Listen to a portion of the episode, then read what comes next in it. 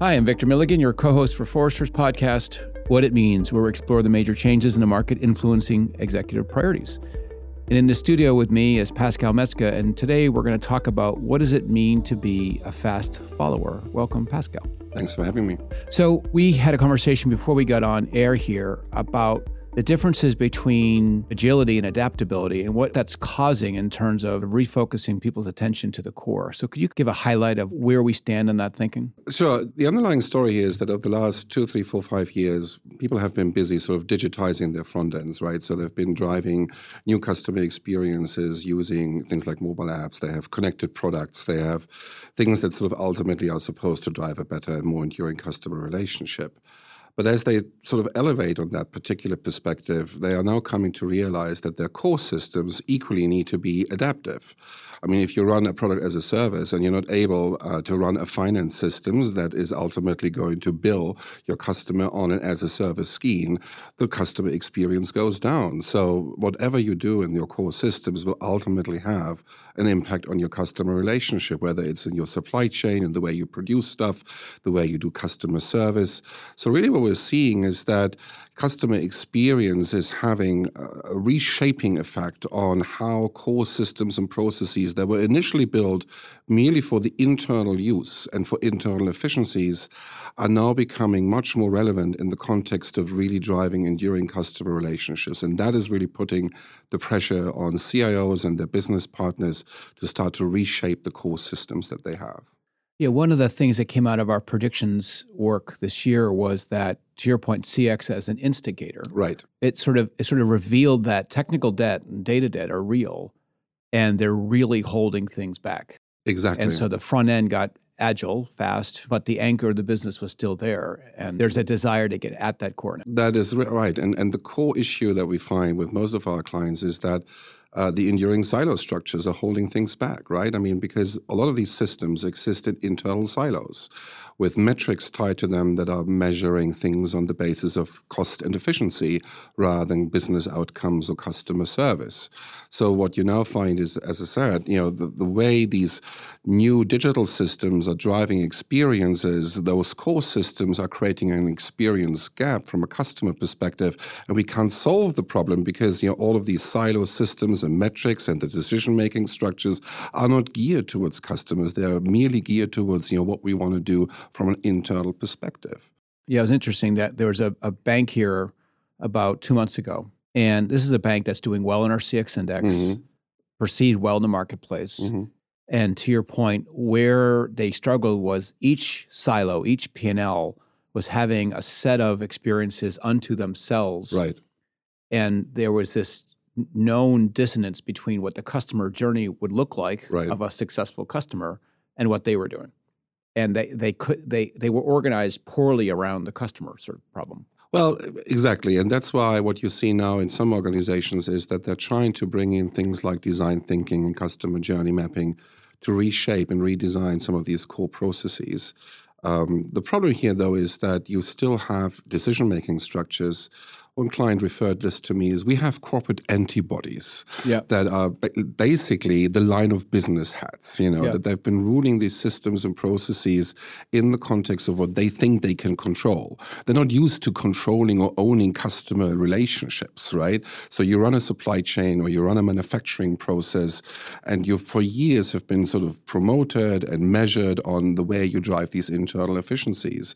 And there's just a lot of cultural uh, ambiguity ambiguity, you know, and in the way these people actually now are forced to think more in the context of customers. So this is a big change management program. So I have one customer in Germany, a big auto manufacturer, that is now starting to reorganize you know some of these you know backend processes and the respective leaders as well in swarm organizations right where they use agile and devops principles to really redesign and rework you know some of these core processes bringing in you know customer feedback having outside uh, you know coaches uh, setting up you know internal accelerator programs to really re- reskill and also reprogram the processes the systems and the people to ultimately understand that you know they they need to think more in the context of an outside in mentality rather than inside out and then really looking also at opportunities to shift these processes that have been built for internal efficiencies and to make them more convergent, you know, in the context of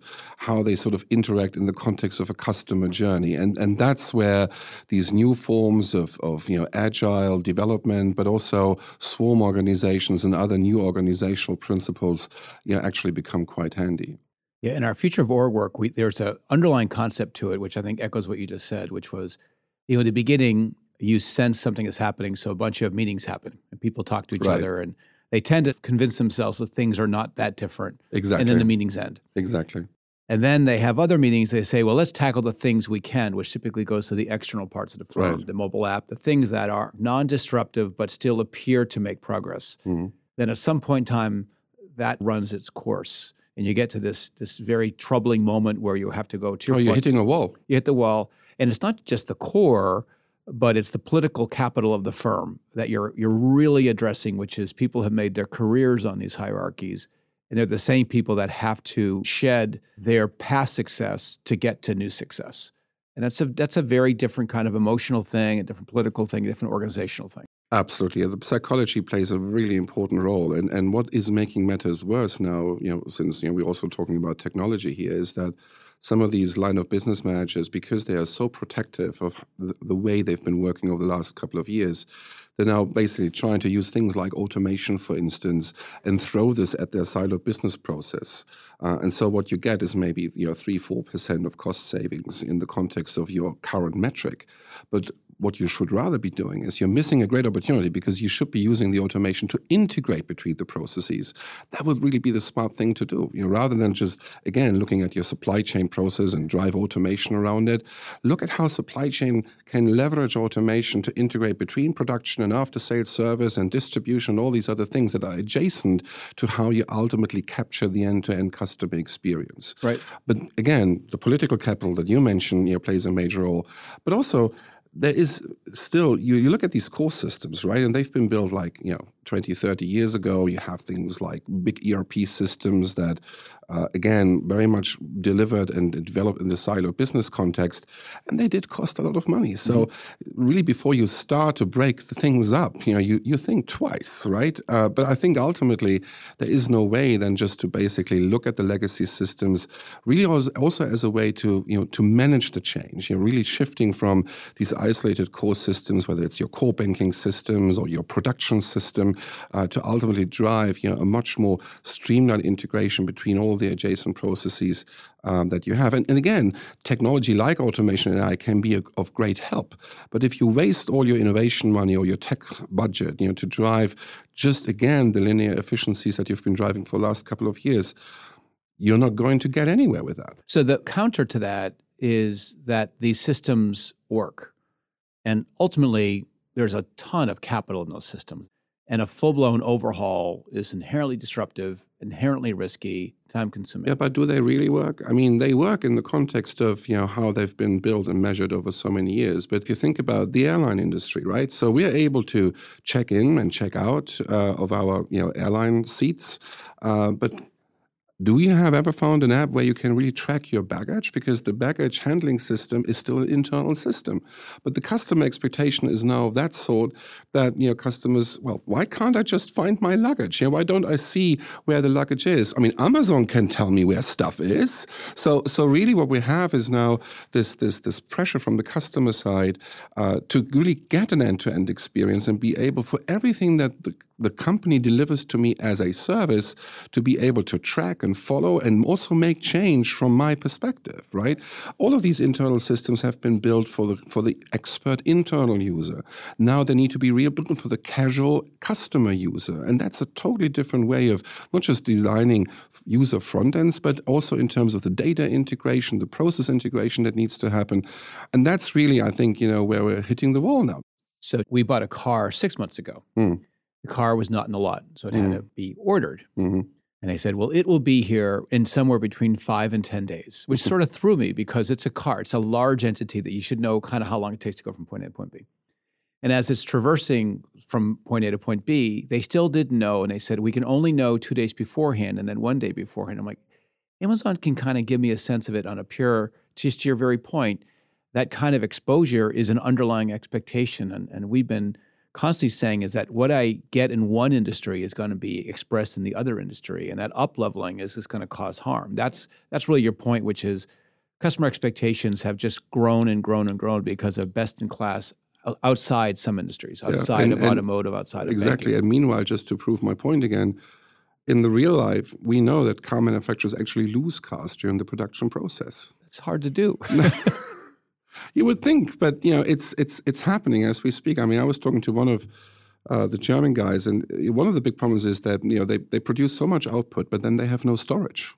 And so once the car leaves the factory line, they have to put them somewhere, and cars got lost. Yeah. So it's no wonder that you know they won't be able to tell you exactly when the car is going to be where and when.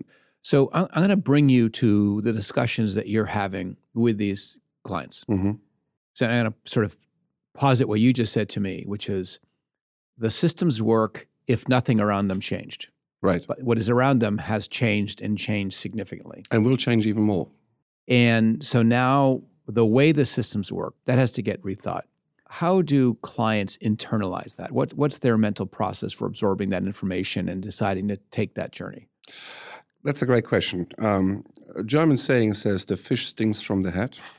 So a lot of it has to do with how well the CEO is really sort of believing in this notion of managing a company for permanent change as opposed to managing it towards short return on investments and shareholder value. I'll give you one example. You know, one of the, the big German industrial companies, Siemens, uh, the CEO, Joe Kaeser, got up in front of the investment community around about a year ago. And this was the first time I ever saw this, where somebody who would usually talk in front of the investors about short term profits and order intake and pipeline and all these sort of things. He said, in order to drive our business towards change and reflect also how our products are changing in the way they deliver value for customer, the key metric that I will be measured on as a CEO of this company is the net promoter score. So think about this, right? This is an industrial company that produces turbines, that produces uh, healthcare machines, that produces trains. How on earth are you going to sort of elevate down from an NPS perspective into all the operational functions, into the product management, product delivery functions, the idea that what you are delivering is not a fixed capital asset that you sell and you measure the value based on how much of it you have sold, but rather measure it on the basis of how often are customers using this and are they do they like the experience around using the product so so really what i'm saying with this is without a strong executive mandate where there's a willingness to also talk to shareholders about the need to change the way you look at the value a company generates you're not going to get anywhere. Think about general electric right? I mean you know jeff immelt. Part of the reason why he got ousted was because shareholders were so used to the short return on investment mantra that this company had driven for so many years. And the way they were sort of doing digital, you know, was requiring upfront investments into new technology, new skills, new ecosystems, but it wasn't delivering the short return of investments that the company got used to. So it's really important to sort of, you know, if you want to go in that direction of becoming adaptive and, and changing the way customers are driving you to use your, their products, you really have to start elevating it down from the top. And that then really becomes your core measure to start changing the way you measure your internal processes around how you produce stuff, manage stuff, and, and, and ultimately deliver it to the customer. The second point here, I think, is apart from, from the executive mandate, is to really see how you can create um, a shift away from a linear silo business structure um, to a more clustered mode of operation. So what I mean by this is that we're not going to, we're still going to need supply chain experts. We're not still going to need manufacturing and production experts. But the way we manage these, you know, has to shift from, you know, looking at them really sort of as individual business units within your organization as part of a clustered mode of operation where each one makes a contribution. So if I'm in the supply chain operation, my key metric should not be how how good I am in sort of pushing down cost for individual goods, but I should rather be measured on how timely is the delivery of the goods in the context of the mass customization that I need to drive. Um, how, what is the quality of the good that I have to embed into the context of my product so that it continues to drive a positive customer experience? So I really need to elevate everything that I do in the silo business context from a merely internal perspective to metrics and measurements that have something to do with the end customer. And you know, to go back to the Siemens example, um, you know, they sold uh, an entire train line uh, to the government of Spain, and there's a HARS train running between Barcelona and Madrid. The government's ambition is to actually reduce air travel between those two great cities. And so, what Siemens has done is they are they are not selling the train; they're basically getting paid on how many customers have used the train and how satisfied they are with the service. Wow.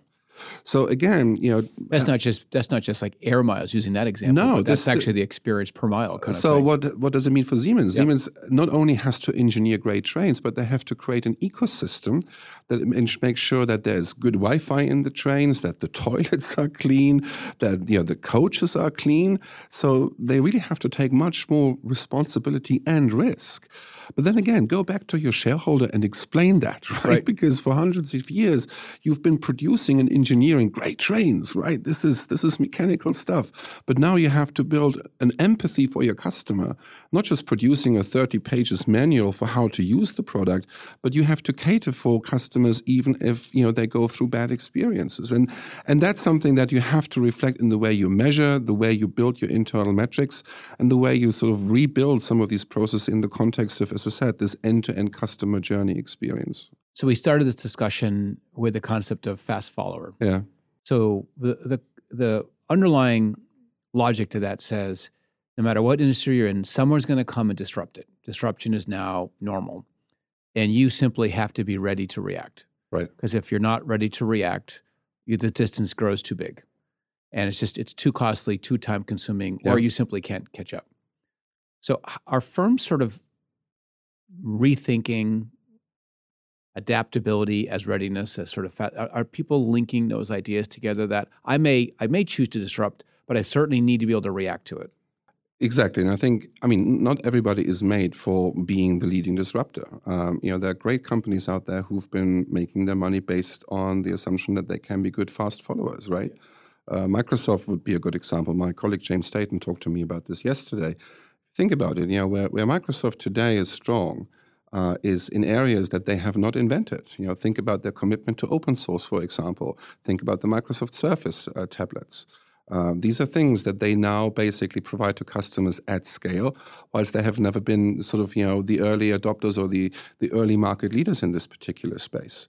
Um, and it's important to understand that yeah, whilst the digital customer experience is super important because that's sort of the decisive factor of, of the touch points, you know, with your customers, if you can't get your operational stuff in order and really also manage digital operational excellence that gives you the ability to continuously change as your customer experiences are changing, as economic conditions are changing, um, you're not going to get anywhere. So again, the idea of a fast follower is is somebody who can sort of really change the core around systems and processes to a point where you know they create options for themselves as and when change is required. So some of the measurements really shift to what we express in the context of our TEI model. You know, we are measuring the agility, the flexibility, and the time to market of how quickly we can change certain ways of working to changing market conditions. Um, you know, a great example would be if you think about. I mean, again, my American friends will kill me for this, but um, oh, they're not listening. if you think about Tesla, right? I mean, Tesla is a great company when it comes to creating customer experiences. They really reinvented the way you you want to drive a car. I mean, the whole contextualized experience you get in the car um, is is fantastic. It is absolutely market leading. But they got almost killed you know, and almost went bankrupt because they couldn't scale around the operational side. They couldn't produce this stuff at scale. They thought we just do automation, we throw a lot of software into the factory, and it will just basically give us enough cars to build. Well, it doesn't work that way, right? Because it's a complex process, right? And it's things have to tie together at numerous ends, and, and you need to be an expert in managing processes that sort of automatically hand over one thing to the next. So some of the more established manufacturers, while they're definitely behind in the context of, you know, the customer experience side of things, you find that they are actually quite quick now to catch up in terms of the operations, you know, building factories around batteries and electric components and also changing the way they sort of work in an ecosystem structure now to sort of do things together. If you think about BMW and Mercedes now converging their programs for car sharing schemes. So there's a lot that you know companies that have an operational agility can do to really become fast followers and, and at a point maybe even be able to use the agility in their operations to at least get to a point where they can become real competitors also around the customer experience. I think there's a certain optimism to what you're saying, which argues that sure the new players in can invent a new experience. They can they can recontextualize the automotive industry, that type of thing but it doesn't actually doom the traditional players. The traditional players simply have to look hard at their business and start reinventing from within. And there's enough stories out there that shows that that's possible. And then they bring the value of scale. Absolutely. The value, the fact that they can control and run their business extraordinarily well. Those values that brought them to where they are actually play out well in a different space as well. Right. Plus, they often have an established ecosystem of supply chain partners, of innovation partners that they can tap into, you know, quite quickly. Uh, whereas that also is hard to replicate for a digital native business, right? So, again, if I go back to the Tesla example, this was one of the core reasons they didn't have the supply chain relationships to scale around, you know, the Tesla Model Three.